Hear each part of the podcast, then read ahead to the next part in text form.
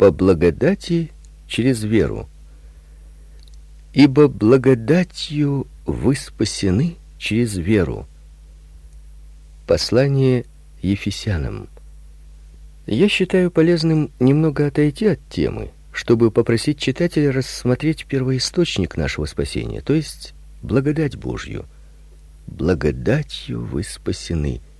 Грешные люди получают помилование, обращаются, очищаются и спасаются только потому, что Бог милосерд. Не потому, что в людях что-либо есть или могло бы быть, а только по безграничной любви, доброте, милосердию и благодати Божией. Остановитесь на мгновение на первоисточнике. Взгляните на прозрачный поток живой воды, исходящий от престола Бога и Агнца. О, какая бездна благодать Бога! Кто измерит ее ширину? Кто определит ее глубину? Как и все другие свойства Бога, она бесконечна. Бог полон любви, ибо Бог есть любовь. Бог полон благодати. Самое название Бог происходит от слова благой. Беспредельная любовь и благость находятся в самой внутренней сущности божества. Люди еще не покинуты, потому что вовеки пребывает милость его. Грешники приводятся к нему и получают прощение только потому, что милосердию его нет конца. Вспоминайте об этом, иначе вы можете впасть в заблуждение, направляя свои мысли слишком много на веру, которая только проводник, канал спасения, забывая благодать, которая источник и начало веры. Вера дело Божьей благодати в нас. Никто не может назвать Иисуса Христом без содействия Святого Духа. Иисус Христос говорит: "Никто не может прийти ко мне, если не привлечет его Отец, пославший меня". Таким образом, вера, которая есть не что иное, как приближение ко Христу, есть результат божественного привлечения. Благодать первая и последняя побудительная причина спасения – а вера, как она несущественна, только важная часть того орудия, которое употребляется благодатью. Мы спасаемся через веру, но спасение наше по благодати.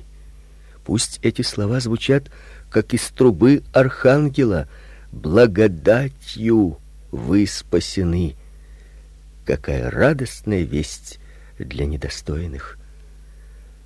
Вера играет роль канала или проводника. Благодать же источник и поток. Вера водопровод, по которому течет поток милосердия, чтобы освежить жаждущих сынов человеческих. Печальное зрелище представляют многочисленные развалины некогда красивых строений водопровода вокруг Рима. Этот водопровод не доставляет городу воды, потому что арки, на которых он покоился, разрушены и великолепные постройки превратились в развалины. Водопровод должен содержаться в целости, если от него требуется, чтобы он доставлял воду. Также и вера должна быть истинною и здравою, направленной прямо ввысь, к Богу, и прямо вниз, к нам самим, если она желает быть каналом милосердия, приносящим пользу. Я еще раз напоминаю, что вера только канал — или водопровод, а не источник, и что нельзя так исключительно строить на вере, ставя ее значение выше всего того благословения, которое находится в благодати Бога. Не делайте никогда из вашей веры Христа и не думайте о своей вере, что она независимый источник вашего спасения. В том наша жизнь, если мы взираем на Иисуса, а не на свою собственную веру. Благодаря вере для нас все становится возможным. Только сила не в вере, а в Боге, на которого полагается вера. Благодать есть как бы локомотив, а вера цепь, которую прикреплен вагон нашей души к великой движущей силе.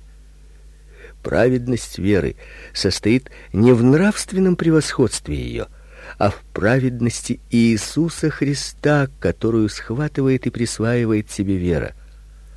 Душевный мир достигается не рассмотрением нашей собственной веры.